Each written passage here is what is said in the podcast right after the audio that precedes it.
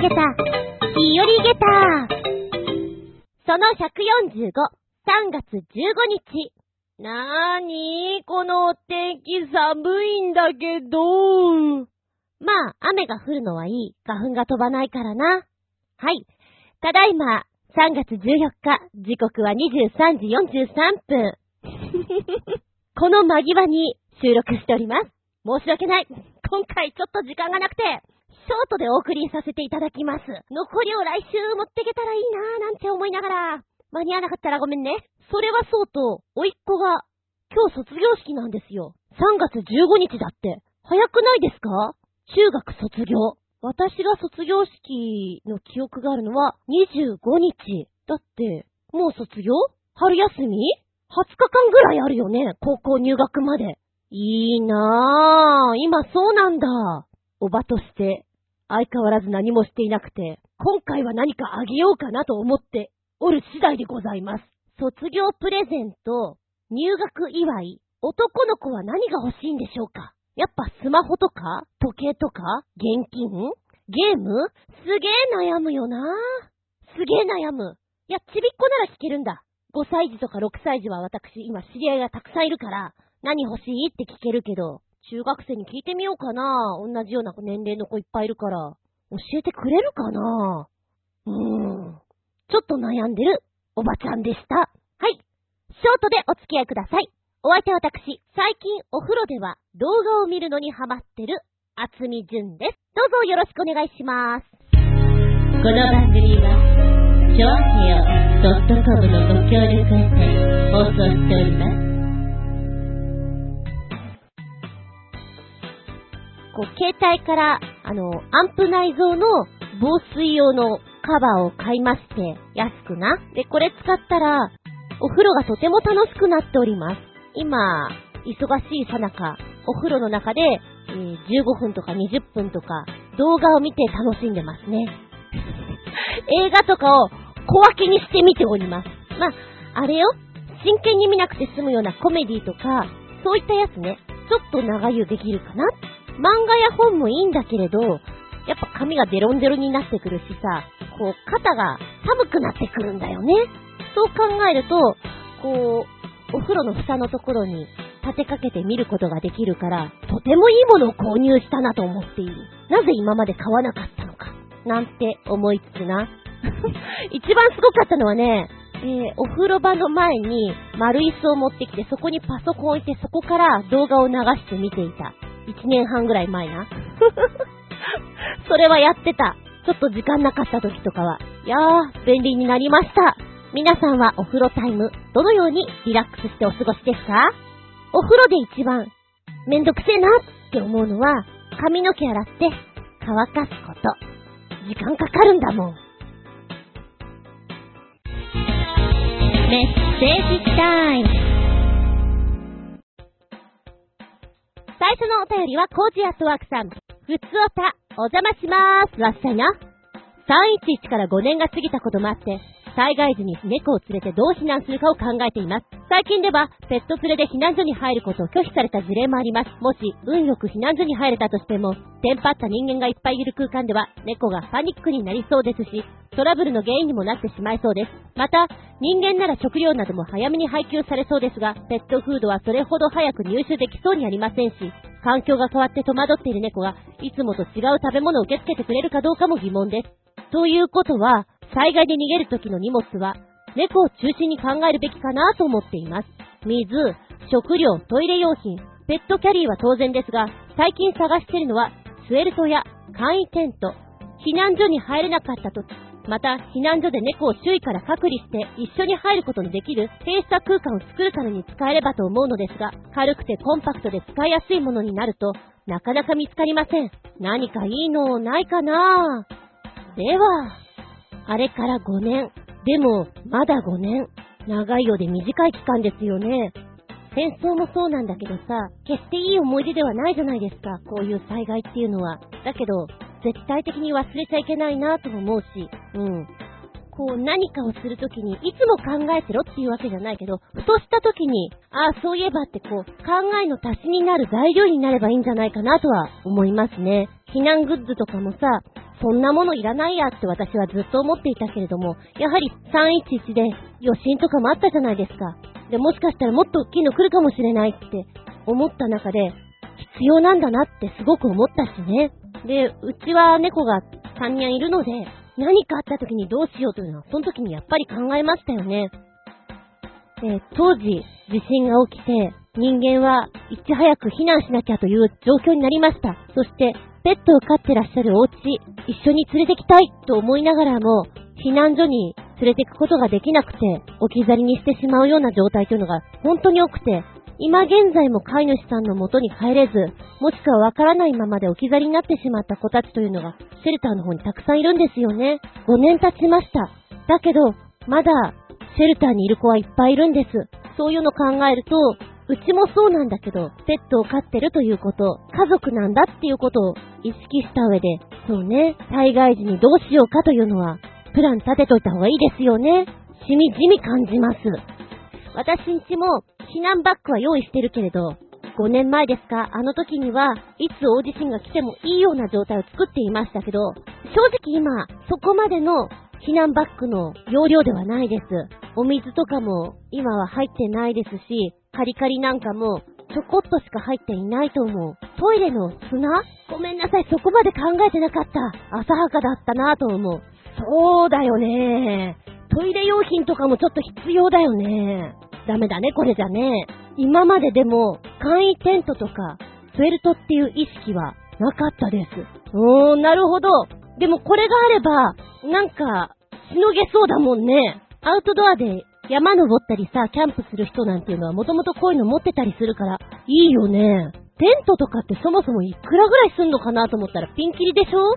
ねえ、ドンキホーテみたいなああいうところでさ、お安く売ってるのもあれば、どのぐらいがいいんだろうね。さっぱりわからないや。ただ、こう、プライベートな空間がないって言うじゃない。避難所とかって。そういう意味で、プライベート空間を作れるという意味合いではありなのかなとかさ、いろいろ思ったね。そういやね、えー、何年ぐらい前か海に行った時に海水浴場というと、私のイメージでは普通にビニールシートにパラソルとかそんなイメージなんだけれども、テントを張ってらっしゃる方がいっぱいいて、だから割とお子さんがいらっしゃる家庭なんかはテントをお持ちのようですね。へー。でもね、海なんかでこう貴重品の管理とかさ、洋服とかも、こうわざわざロッカーに入れなくても、テント管理っていうのはありなんだなと思って、今ちょっと、あ、テントってあってもいいんだねって思いましたよ。うん。何かいいのあったら教えてください。私もです。私もあった方がいいと思います。うちはサンニャンですから、大変ですよ。ご飯もなありがとうございます。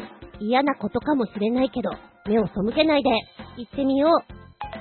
まいちゃん、お邪魔しまーす。らっしゃい。今までで飲んだ一番高いドリンク剤はユンケルスターです。自分で買ったわけではないのですが、多分、小売価格は1本4000円程度。締め切り寸前でライターが逃げた本の制作に関わった時、確か、3節や目に編集プロダクションの担当者が買ってきました。結構刺激の強いピリッとした味で、飲むなり効いてくる感じは、ポーランド製の飲む爆弾、かっこウォッカ、スピリタスにちょっと似ているかもしれません。スピリタスなんか飲んだら、私は速攻で寝てしまいますが、ドリンク剤の方は驚くほどきっちり目が覚めます。でも、やる気はあんまり起きなかったかも。本音を言えば、ドリンク剤に払った分をギャラに上乗せしてくれた方が嬉しかったかな。では、飲んだんだおったかいの !4000 円なりユンケルスターね、ピリッとしてるの？うーん、なかなか、すごい経験をされてますね。え、三徹夜ってこれ5時じゃないよね徹夜を3回ってこと？もうばっかじゃないのっていうぐらいおかしくなっちゃうでしょそんなに人間って頑張れるんだ。初日はなんか頑張れそうな気がするけど、11時ぐらいにもういっかって気分になるだろうな。あと2時ぐらい。睡魔って訪れてくるじゃないですか、ドーンと。また来たよーんって。あの段階でもうヘトヘトってなってもう、もういいや。もうもう、落ちちゃえ原稿って思っちゃわないのかな？プロは違う？うーん、すごいね。えー、そして、ポーランド製の飲む爆弾、ウォッカ、スピリタスっていうのがあるんだね。ウォッカというとロシアの浮かぶけれども、ポーランドなんだ。強いの？こう、口に入れたらカッってなる。そんな感じかな？そこまで強いお酒も私飲んだことないので、わかりかねてしまうのですが、うーん、やる気スイッチ入りますかね、人によっては。4000円もするんだから入れとかなければなと。すごいね。でも、やっぱ、当事者だったら、ギャラ上乗せの方が絶対に嬉しいもんね。あれですよ。女性もお花が好きって言うけど、お花よりも食べ物の方が絶対喜びますよ。ケーキとか甘いものとか絶対そっちの方がいいと思いますよ。花は食べられないじゃん？よく言うけど。ね。ドリンク剤もその時、一瞬でパッとなくなっちゃうから、その分ギャラに乗せてくれた方が絶対いいんだって。ほんとそう思う。まあ、でも編集さんの気持ちもわからなくないよね。どうぞこの、このお高いドリンク飲んで頑張ってください。お願いしますよっていう。なんかもう、どうにか、どうにか仕上げてっていう、神頼み的なね、ところもあるんでしょうね。ねえ。そうだね、ギャラ上乗せか、あー、終わったら焼肉だぞとか、そっちで釣ってくれた方が私いいな。やっぱり花より団子だな、私。はい、ありがとうございます。続いては、新潟県のひなとこよっぴーくんからメッセージ。最近のネット記事より、こんな案があったんだね。今やってもいいんじゃないの？かっこ笑い。自分の住んでる都道府県がどうなってるのか？興味はありますが、新潟県は現状とほとんど変わってないね。かっこ笑い。なんだろうね。はい、来たよ。タイトル福岡県が本州に進出？戦前の日本で廃止された26府県、26府県案が斬新すぎるだって、26? おーなんかすごい。1871年7月、廃藩置県によって藩が県に変わり、3府302県が誕生。その後、3府302県から3府72県に変わり、1876年に3府35県に再編、かっこ四国は愛媛、高知だけにされた後に、1888年府県の区分が現在と同じ47となった日本ですが、もし26府県案が廃案になっていなければ、日本は26府県になっていました。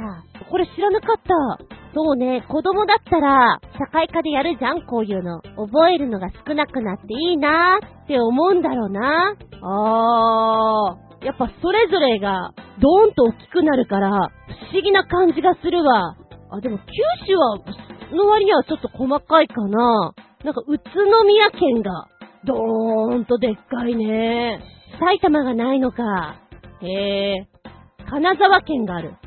名古屋県でかい松江県とかね、なんかちょっと 消えてしまってる県は悲しい思いをするかもしれませんけれど、これはこれで、ありだな。ありか？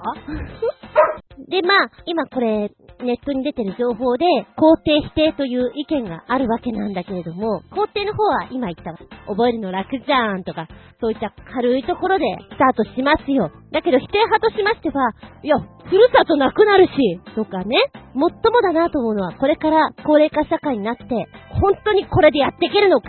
っていうね、その辺のところとか、面白いなと思ったのは、静岡県西部は名古屋と一緒にされてしまっているということなんですね。だけど、天気予報が全く当てにならなくなるから勘弁してって書いてある。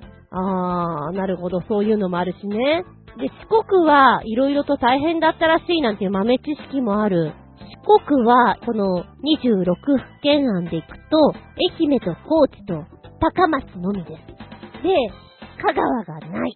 うどんがない。いや、うどんじゃないけど、で、ね、ここに行き着くまでに、すっごい変わってるんだけど、ほうほうほう。もともとは、伊予、土佐、さぬき、阿波という江戸時代のあたりは4つの国からなっていたから四国と呼ばれました。この後に明治4年廃藩置県で5つに増えたんです。宇和島、松山、香川、名東、高知というのかなこっから3つになり、2つになり。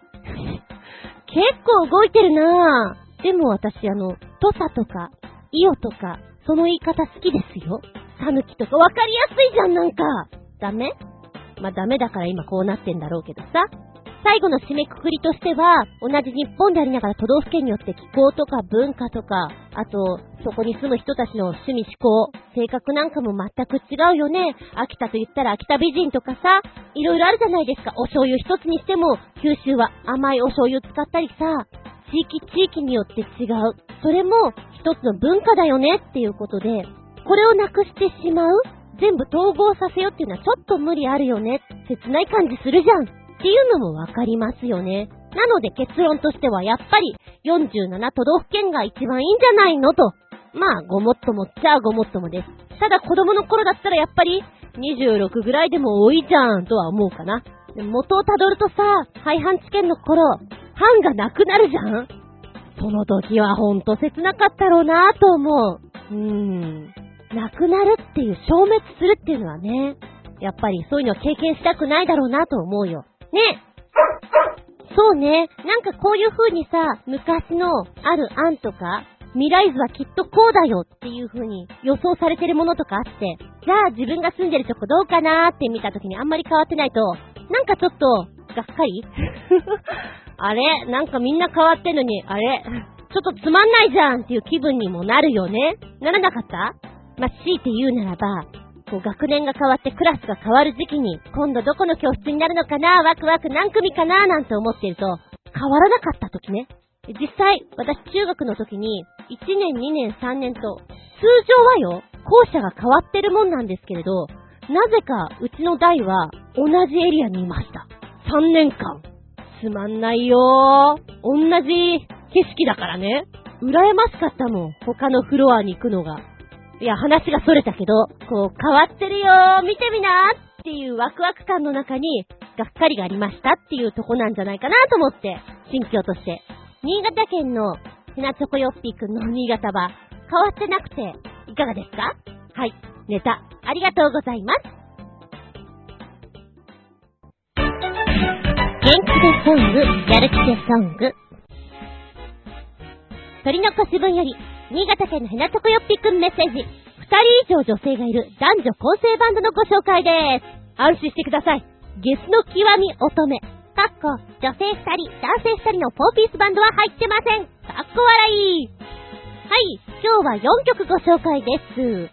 カラーが全部違うですね。1曲目、オクタビア・グレイスのアザーブルーです。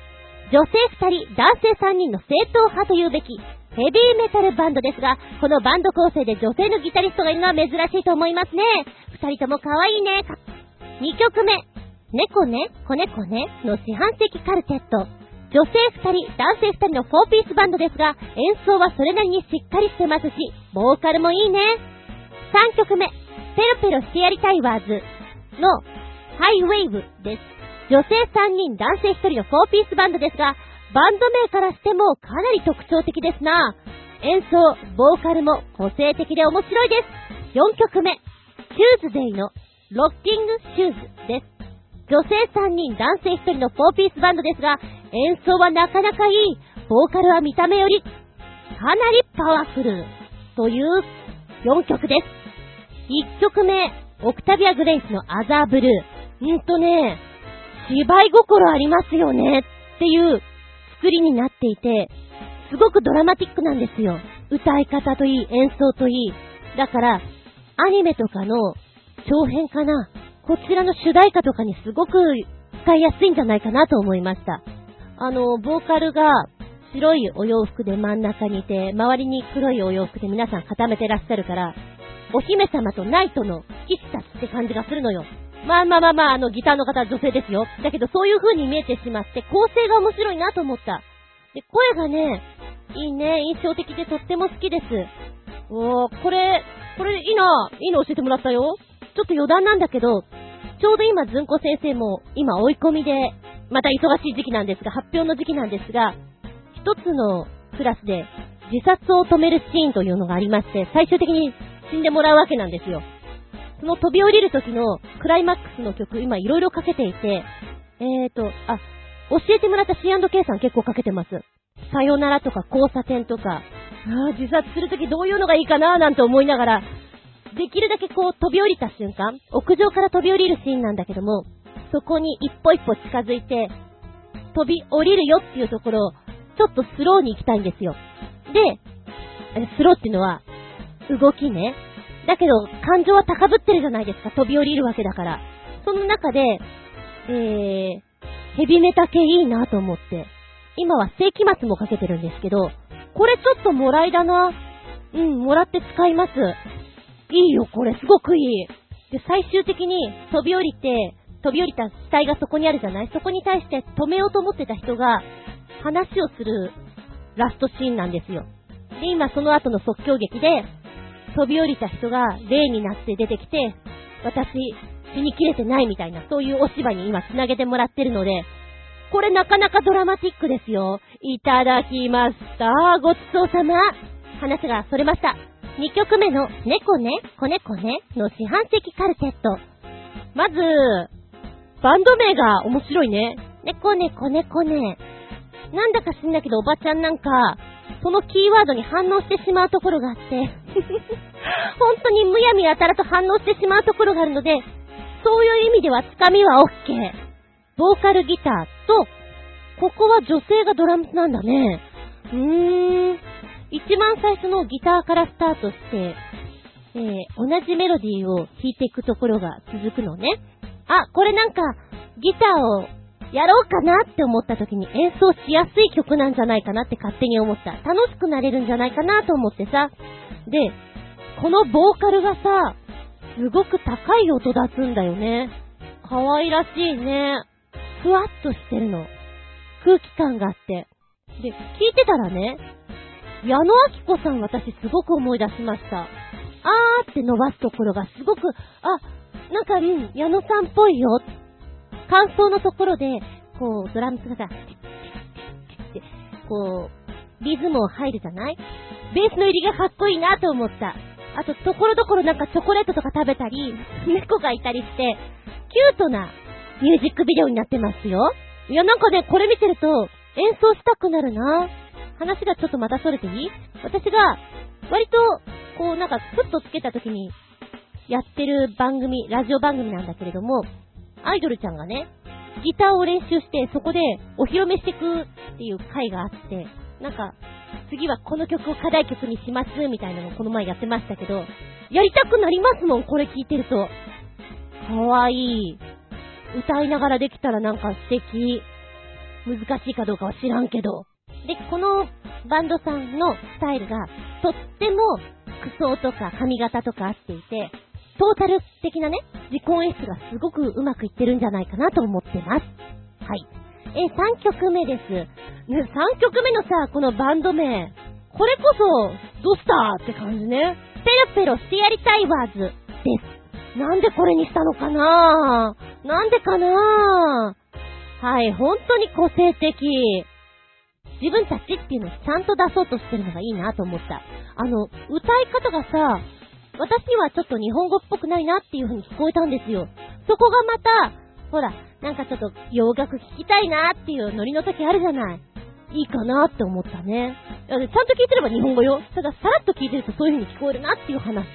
で、あの、ダンスの振りがね、入ってくるんだけど、手振りなんだけどね、可愛いです。で、絶対これライブとかでやるんだろうな。やったら盛り上がって楽しいだろうなって思いますね。なんか、ゆずとか思い出しました。ああいう空気感っていうのかな。うん。で、あの、女性陣のギターがパステルカラーで可愛いって思って、うんうん。のどかだなぁと思って聞かせていただきました。これも、いいですなぁ。4曲目、チューズデイ。ここね、パンチあるよ。でもパッと見た時の、泣きぼくろって思った。なかなかないよ、その泣きぼくろ。可愛らしい。その辺にいる大学生とか、そんな感じなんですよ。全然バンドとかしそうにないところが、あ、これやってくれるんだっていうんで、たまげたね。あの、目力がとってもあって、女性陣はみんな可愛らしい。私ね、かなりここ好きですよ。今回4曲あって、本当に色が違うなと思うんだけども、どれか一つって言ったら、チューズデイかな。そんな感じ。はい、今回元気でソング、やる気でソング、4曲ご紹介させていただきました。メールありがとうございます。みんな、バンド名、面白すぎるぞ。は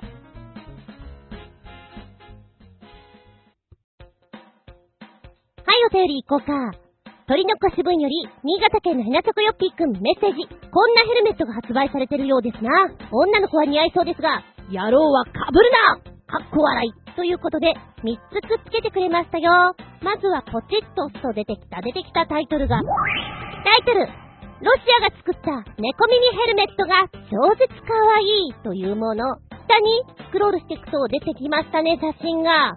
ほう、割と想像してるよりもしっかりとした猫耳になっています。ヘルメットに猫耳を装着したまんま、猫ヘルメットという風に話題になってるそうなんですけれども、作ったのはロシアだそうですよ。えー、こちらはですね、オーダーメイドの塗装からお好きな色に作ってくれるみたいなことが書いてありまして、日本からも注文することができます。価格は495ドルから660ドルということで、確かにこれは男性じゃなくてナイスバディのちょっと猫目のお姉さんがつけていてほしいなって感じじゃないかな。で、こちらね、猫耳がついたヘルメットだから、キャットヘルメットみたいな言い方なのかと思ったら、なぜだか猫ヘルメットというお名前なんですね。面白いね。一番最初にくっつけてくれたリンクのところで写真見ると、やっぱりお姉さんがね、つけてるんですよ。バットマンに出てくるさ、キャットウーマン？私見てないんだけど、あれ。あんなの思い出しちゃうな。なんかあの2枚目の写真なんかヒール、すげえヒール履いてるもんね、これ。10センチぐらいだよ。これでシフトアップダウンは結構きついんじゃないってリアルなことを考えてしまうけれども、若干キツネみたいな感じもしますけれども、うん、悪くないんじゃないかな。でね、下の方に行ってくと、結構リアルな、これ、これちゃんと見えてんのかなっていうシールド部分までね、目とかが描かれてるんですけど、少しリアルすぎて怖いところもありますな。こう、毛のさ、一本一本がちゃんと描かれている感じで、毛の流れとかがね。で、ツイッター上では、女の子に藤子スーツを着せてツーリングしたいなんていうね、妄想が広がってるみたいなんですけど、うん。ふー、難しいね。ふー、チコちゃんみたいな人が、こういうのをつけてる分にはとってもお似合いなんじゃないでしょうか。今ね、デュラララの、一個足りない？デュララララ？のセルティっていうのがどんなのかなと思って検索したら、すごいこんな感じじゃんまさにまさにこんな感じきっとこの会社のシュッチョさんかなんかは、このアニメが好きなんだよじゃないとこれ作らないもんっていうぐらいクリソツ。びっくりたまげた。で、もう一つつけてくれているやつね。えー、っと、猫耳ヘルメットがかっこいい購入方法と価格はっていうやつ。まず、黒いヘルメットが出てきましてね、白いのが出てきましてね、シンプルタイプですね。これが495ドルほどということです。送料は抜いてますよ。で、あと、色を一色だけ追加したバージョンという、私これ好きだな。ちょっと赤っぽいものに、外側が黒いラインが入っていて、もう、なんかかっこいいじゃんと思っちゃう。こちらが550ドル。で、その後に、なんかちょっとレーサーっぽくなってくる。色が3色使いになってくるとかね。こちらが590ドル。レーサーレプリカのバイクと合わせてね、みたいな感じ。で、その後には、非常にこう、リアルな猫ちゃんになってきますねっていうなりきりタイプが660ドル。黒猫さんですね。目がグリーンです。セルティさんに憧れている。そんなあなたは、この黄色いメットがいいんじゃないでしょうか？っていうものがね、ありまして。あ、これ値段載ってないかな？あ、載ってないや。でも、こういうのも、カスタムオーダーで作ってくれるというから、コスプレファンにはいいんじゃない？一番最後に、このイエローのね、メットをかぶって、セルティさんの雰囲気で写真が撮られてますけど、おーそんな感じ面白い。で、もう一つ動画をくっつけてくれてるんですね。こちら1分ちょいだったかな。何のナレーションとかもないんですけど、こう、ネットをね、ぐるっと見ることができるんですが、あ、面白いなと思ったのはね、ブラックライトかな？あの、ラインが、猫のさ、こう、ちょっと額のとことかって3本ラインが入ってたりするんですよ。それが、暗闇になると光りますよっていうね、細かいことをしてくれてます。面白いね。これ作ってて、あこうしたら猫だから面白いんじゃないっていうアイディアから生まれたんじゃないかなと思います。なんかこれ持ってたら気分盛り上げたな気がしますよ。いいお値段するけどね。そういや、大昔、バイクで昭和通りかなんか走ってた時だったかななんかあの、猫耳っぽいのつけてる人がいるのよ。まあ明らかに、こう、ふさふさの尻尾みたいのをつけてるから、うーん、ヤンキー系って思ったんだけど、この、猫耳の両方の穴のところにね、ぬいぐるみが詰まってて、なんだろうそれ。なんだろうって思ったね。もうかっこいいからは外れてるのよ、ぬいぐるみが詰まってる段階で。で、なんでそこにぬいぐるみ詰めちゃったのかなっていうところも、うーん、どうでしょう。長島さんって感じ？似てないけど。今この猫耳ヘルメットを見て、そんなことを思い出してしまいました。おいらもそろそろ新しいメット買わないとな。はい、ありがとうございます。続いてもう一丁、新潟県のヘナチョコヨッピーくん。メッセージ、ネタもないので、缶や缶詰シリーズに続いて、ペットボトル飲料についてですが、新潟県限定らしいが、こんな悪辣な NGT48 便乗商品を発見。かっこ、それほどでもないが、かっこ笑い。大人買いして、25種類のステッカーを漏れなくコンプリートしたってやつが続出してますな。僕ちゃんならセンターの加藤みなみと中入りか、村雲風花、山口真帆ぐらいでいいや。全部はいらない。かっこ笑い。えーと、劇場はオープンしたが、まだ CD デビューしていないから NGT48 のオリジナル曲もこれぐらいしかないよ。ちゅうことね。はい、えー、こちら、ちょっとポチッと押すとですね、出てきました。ガブ飲み NGT48 オリジナルステッカーキャンペーン。2月8日からスタートしてまして、なくなり次第終了。ファンは大変だよね、これ、集めるの。えー、ガブ飲みシリーズ。あ、このミルクコーヒー結構好きで飲んでたなこのミルクコーヒーとガブ飲みメロンクリームソーダの2商品対象に NGT4825 名のオリジナルステッカーは1本に1枚ということでやってるんですよね。これ、確かに全部揃えたいとなると大変だよね。今、オリジナルステッカーこんなの入ってますよっていうのが写真で出てるんだけど、うわー、おばちゃん誰だか全然わかんない。全然わかんないよ、ほんとに。あ、この子いいなっていう子は何人かいますけどね。うひょー。おばちゃん、人の顔と名前覚えるのとっても苦手だから、覚えてくださいって言われたらちょっとこれ厳しいなぁ。パンはね、やっぱりこれ集めてなんぼですもんね。全部集めたいでしょ？じゃあもしかしてヤフオクとかにも出てたりするのかな？今ね、この、新潟県のヘナチョコヨッピーくんが、センターの加藤みなみちゃんとか、中井里香ちゃんとか、こう、何人かあげてくれたじゃないですか。この子たちだったら欲しいけど他はいいよって。で、今、うんうん、どの子なのかなと思って一人一人、こう写真見るじゃんで、もう一回このステッカーのずらっとある中で、自分の中で、あ、この子があれだなっていうわかる子が、少ない中井里香ちゃん？はわかる。多分この子。あとは、今見たばっかりなのに、え、あとは、この子は加藤みなちゃんかなは、ちょっと自信ないな難しいね。今、山口真帆ちゃんらしき子も、この子っぽい気がするけど、この子っぽい気もするみたいなね。二人いるみたいなね。そのレベルですよ、私なんかもう、わかりませんよ。誰でもいいよ、もう。ま、今日のところは、中井里香ちゃんが分かったからよしとする。うん。君はどれが好きかな？今ね、あの、まだ CD デビューしてないから、NGT48 のオリジナル曲これくらいだよというのつけてくれたんだけど、ごめんなさい、ちょっともう見れなくて、なんかないかなと思って、今何曲か聴いてたんですね。NGT48 のメンバーが歌う曲を、ヘビーローテーションとか色々さ。なるほど。何曲か聴いてると、ちょっと顔の認識がおばちゃんでもわかるようになってきました。加藤みなちゃんのアクロバットすごいね。あれは。へえ。あとやっぱり、中井里香ちゃんとかすごくわかりやすい。村雲風花ちゃん？背が高いしね。なんか、新潟県のヘナチョコヨッピーくんは面食いだなと思って。なるほど、これだったらわかるなと思って、勉強になりました。ありがとうございます。こう、地域活性化っていうので、やっぱり地元の方からアイドルが出てくるとね、盛り上がりが出ていいですよね。頑張れって感じでしょうか？ありがとうございます。まだ、コンプリートしてない人は、ガブ飲み頑張って飲んで、お友達に振る舞えば、あっという間に揃うよ。多分な。続けてもう一丁。新潟県のひなチョコヨッピーくん3連チャン。メッセージ、ネタもないので、缶や缶詰シリーズです。その後、だったかな缶詰のじゃなくて、本の缶詰らしいね。本の缶詰とは一体どういうものなのかと、想像つかんやろ？ポチッと押すとだ、あれ？今どこ行っちゃった？タイトル缶詰の中身は本食事にまつわる名作をおしゃれに送ろうっていうものね。ずいぶんおしゃれな缶詰が出てきたよ。こちらの缶詰のコンセプトは Food for Short ですと。缶詰のデザインは3種類ありまして、朝食、昼食、夕食とシリーズ化されております。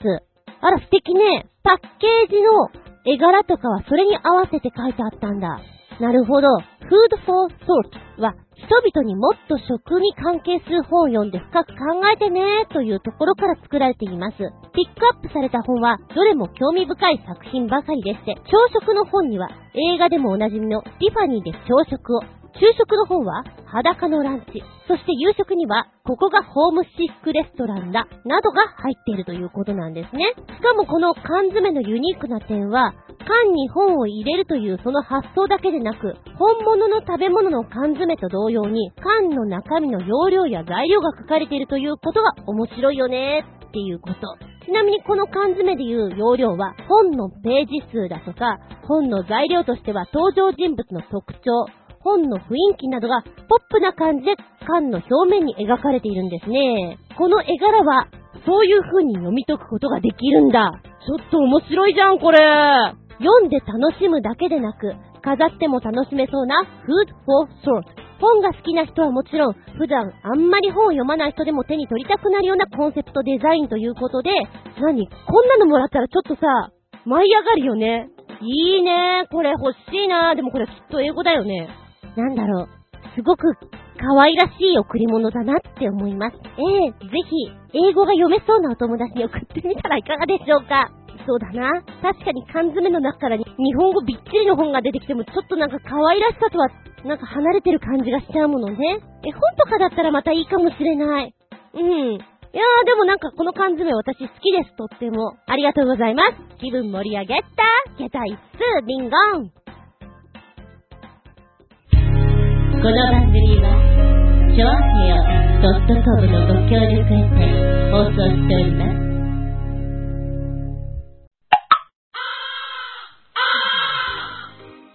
はい、終わりになってきました。ショートショートでございました。とは言いつつ、まあまあまあ、通常だったらこのぐらいが一番聞きやすい長さなのかもしれませんね。いつも長くてごめんなさいね。ねえねえねえねえ。では一応、次回3月22日目指して、下駄145.5後半戦いきたいと思います。テーマは先週お届けしておりますが、それが一番大事。マナーとかのお話をしたいなと思うよ。興味があれば、面白いネタがあれば、ぜひお送りください。お便りは、調和表。ホームページのお便りフォームから送っていただきますか、パーソナリティブログの方にコメントをお残しください。でなければ私のブログ、ずんこのすりごとの方にメールフォーム用意してございます。えー、今回はちょっとアップできそうになかったので、テーマ募集書けなかったんですけど、通常でしたら、うーん、通常でしたら、やるよーっていうテーマ募集書けますので、ここにコメント残しでも構いません。直接のメールアドレスもございます。全部小文字で geta アンダーバー zun アットマーク yahoo.co.jp geta アンダーバー zun アットマーク yahoo.co.jp こちらまでお願いしますね。はい。ショートでお付き合いありがとうございました。では、次回は3月22日になるかな？お相手は私、あつみじゅんでした。見舞い聞く舞い話す舞い。